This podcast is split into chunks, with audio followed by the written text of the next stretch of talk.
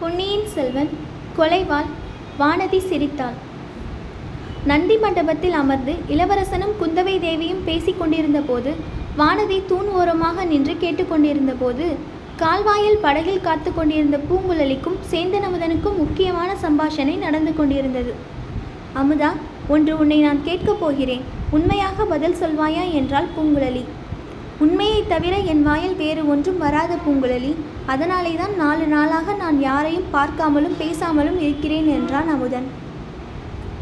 சில பேருக்கு உண்மை என்பதே வாயில் வருவதில்லை. இளவரசருக்கு ஓலை எடுத்துக்கொண்டு இலங்கைக்கு போனானே அந்த வந்தியத்தேவன் அப்படிப்பட்டவன். ஆனாலும் அவன் ரொம்ப நல்லவன். அவன் யாரையும் கெடுப்பதற்காக பொய் சொன்னதில்லை. உன்னை பற்றி அவன் ஒன்று சொன்னான். அது உண்மையா பொய்யா என்று தெரிந்து கொள்ள விரும்புகிறேன். என்னை பற்றி அவன் உண்மையில்லாததை சொல்வதற்கு காரணம் எதுவும் இல்லை. இருந்தாலும் அவர் சொன்னது என்னவென்று சொல். நீ என்னை பற்றி மிகவும் புகழ்ந்து பேசியதாக சொன்னான். அது முற்றும் உண்மை நீ என்னிடம் ஆசை வைத்திருப்பதாக சொன்னான். என்னை நீ மணந்து கொள்ள விரும்புவதாக சொன்னான்.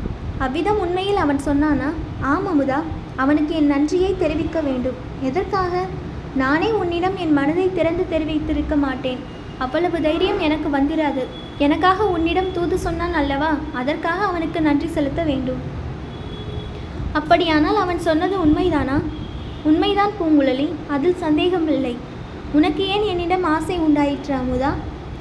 அன்பு உண்டாவதற்கு காரணம் சொல்ல முடியுமா? யோசித்து பார்த்து சொல்லேன். ஏதாவது ஒரு காரணம் இல்லாமலா இருக்கும்? அன்பு ஏன் ஏற்படுகிறது எவ்வாறு ஏற்படுகிறது என்று இதுவரை உலகில் யாரும் கண்டுபிடித்து சொன்னதில்லை பூங்குழலி. ஒருவருக்கொருவர் அழகை பார்த்து ஆசை கொள்வதில்லையா? அழகை பார்த்து ஆசை கொள்வதுண்டு மோகம் கொள்வதும் உண்டு. ஆனால் அதை உண்மையான அன்பு என்று சொல்ல முடியாது அது நிலைத்திருப்பதும் இல்லை. சற்று முன் வந்தியத்தேவன் என்று சொன்னாயே அவன் என்னை பார்த்தவுடன் என்னிடம் சிநேகம் கொண்டு விட்டான். அவனுக்காக நான் என் உயிரையும் கொடுக்க சித்தமாய் இருந்தேன். என் அழகை பார்த்தா என்னிடம் அவன் சிநேகமானான். ஆனால் உன் சிநேகிதன் என் அழகை பற்றி ரொம்ப ரொம்ப வர்ணித்தான் இல்லையா? உன் அழகை பற்றி வர்ணித்தான் ஆனால் உன்னிடம் ஆசை கொள்ளவில்லை. பழுவூர் ராணியின் அழகை பற்றி நூறு பங்கு அதிகம் வர்ணித்தான் அவளிடம் அன்பு கொள்ளவில்லை. அதன் காரணம் எனக்கு தெரியும். அது என்ன? அதோ இளவரசருடன் பேசிக்கொண்டிருக்கும் இளைய பிராட்டியிடம் அந்த வீரனின் மனம் சென்று விட்டதுதான் காரணம். இதிலிருந்தே அழகுக்கும் அன்புக்கும் சம்பந்தமில்லை என்று ஏற்படவில்லையா? அது எப்படி ஏற்படுகிறது? இளைய பிராட்டியை விட நான் அழகி என்றா சொல்லுகிறாய்? அதில் என்ன சந்தேகம் பூங்குழலி? பழையாறு இளைய பிராட்டியை காட்டிலும் அதோ தூண் மறைவில் நிற்கும் கொடும்பாலூர் இளவரசியை காட்டிலும் நீ எத்தனையோ மடங்கு அழகி. மோகினியின் அவதாரம் என்று பலரும் புகழும் பழுவூர் இளையராணியின் அழகும் உன் அழகுக்கு இணையாகாது. இப்படிப்பட்ட தெய்வீகமான அழகுதான் எனக்கு சத்துருவாய் இருக்கிறது. அதனாலேயே என் மனத்தில் பொங்கி குமுறும் அன்பை என்னால் உன்னிடம் வெளியிடவும் முடியவில்லை. வானுலக தேவர்களும் மண்ணுலகத்தின் மன்னாதி மன்னர்களும் விரும்பக்கூடிய அழகியாகிய நீ எனக்கு எங்கே கிட்ட போகிறாய் என்ற பீதி என் மனத்தில் குதி குடிக்கொண்டிருக்கிறது.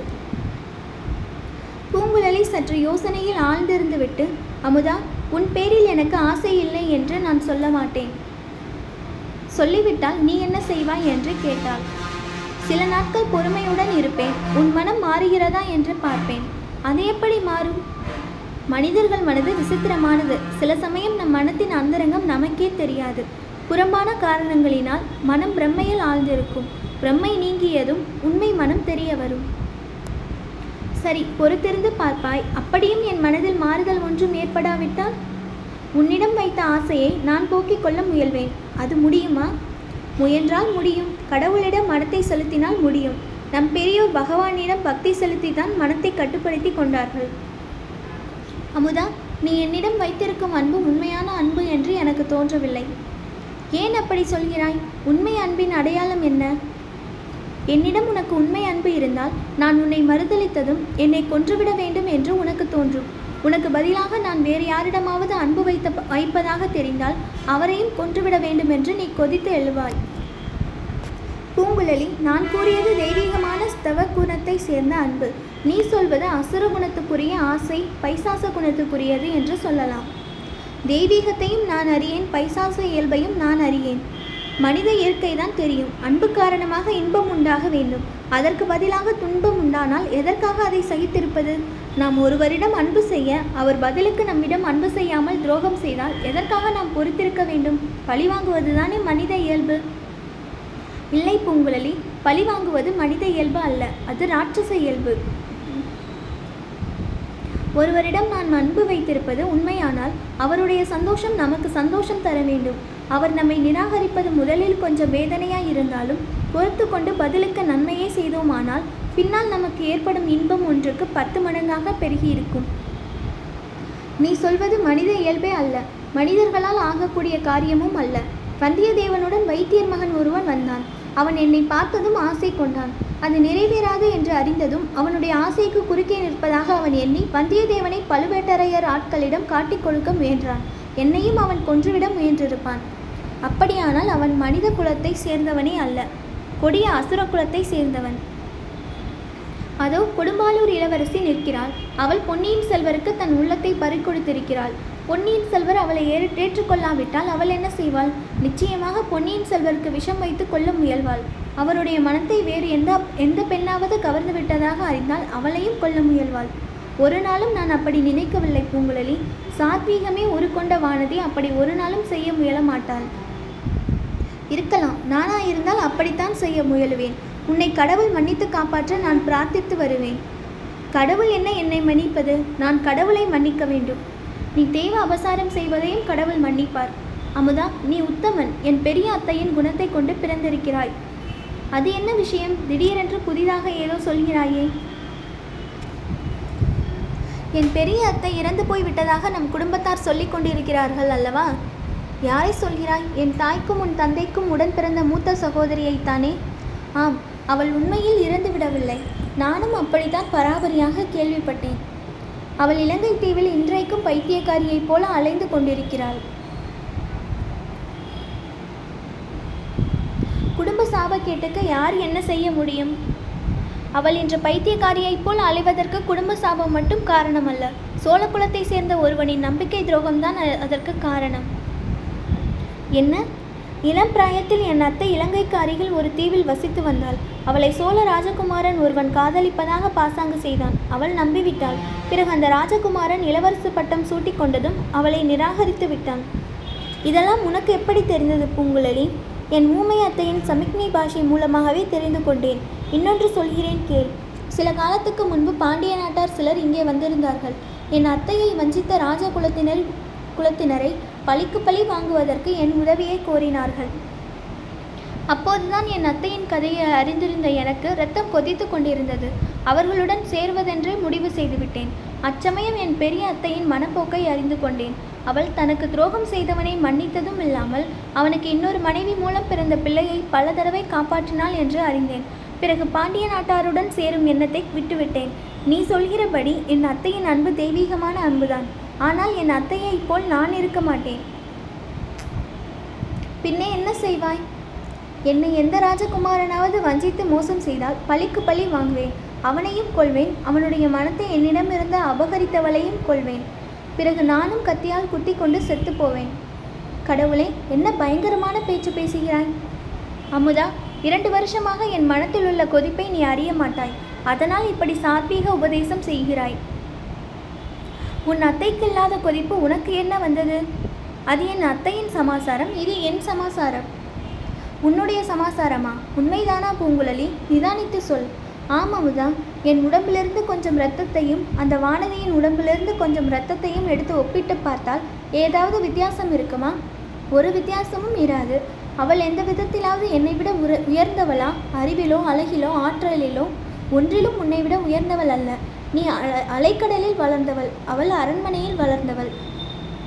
நீ காட்டு மிருகங்களை கையினால் அடித்துக் கொள்வாய். கடும் புயற்காற்றில் கடலில் ஓடம் செலுத்துவாய். கடலில் கை சளைத்து தத்தளிக்கிறவர்களை காப்பாற்றுவாய். வானதியோ கடல் அலையைக் கண்டே பயப்படுவாள். வீட்டுப் பூனையைக் கண்டு பீதி கொண்டு அலறுவாள்.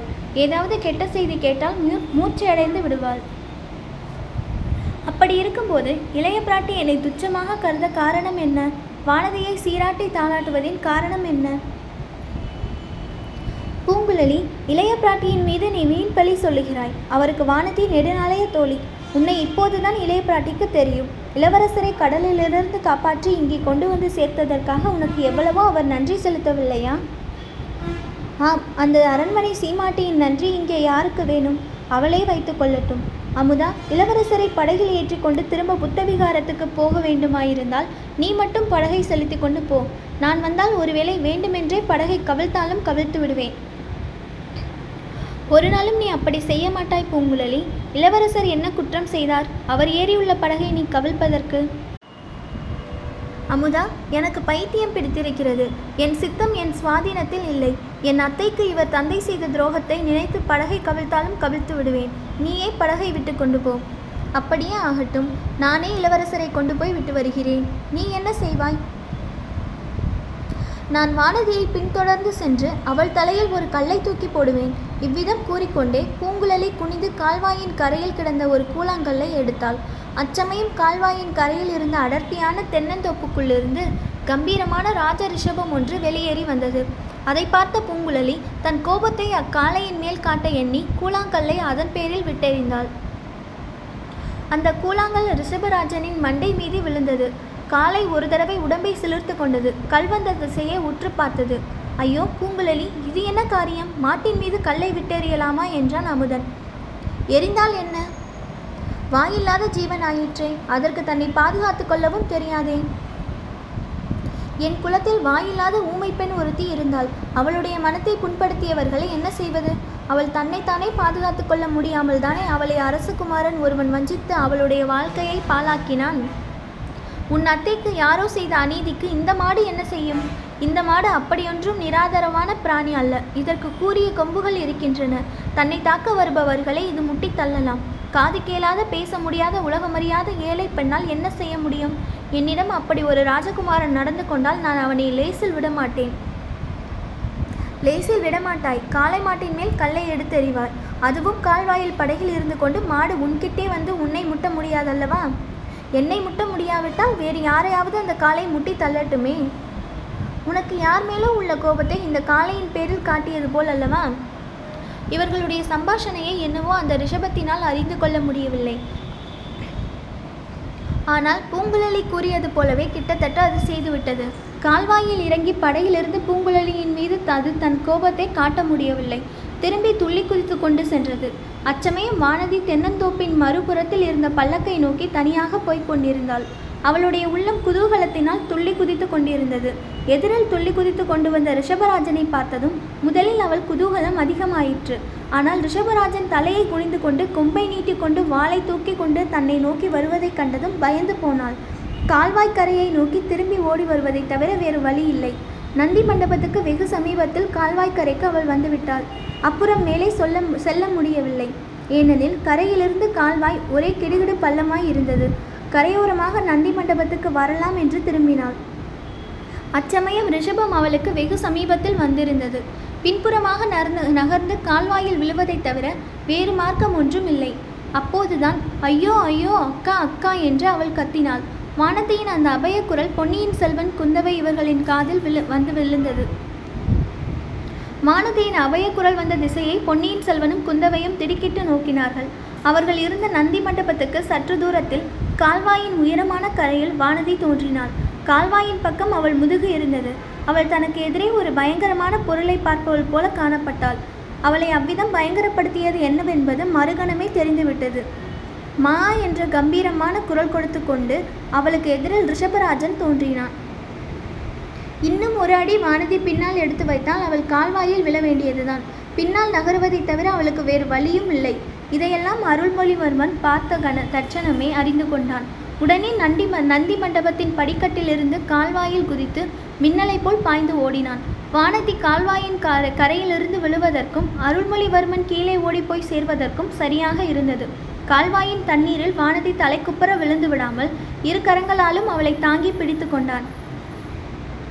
வானதிக்கு நேருவதற்கு இருந்த அபாயத்தை அறிந்து ஒரு கணம் குந்தவை உள்ளம் பதைத்து துடிதுடித்தாள்.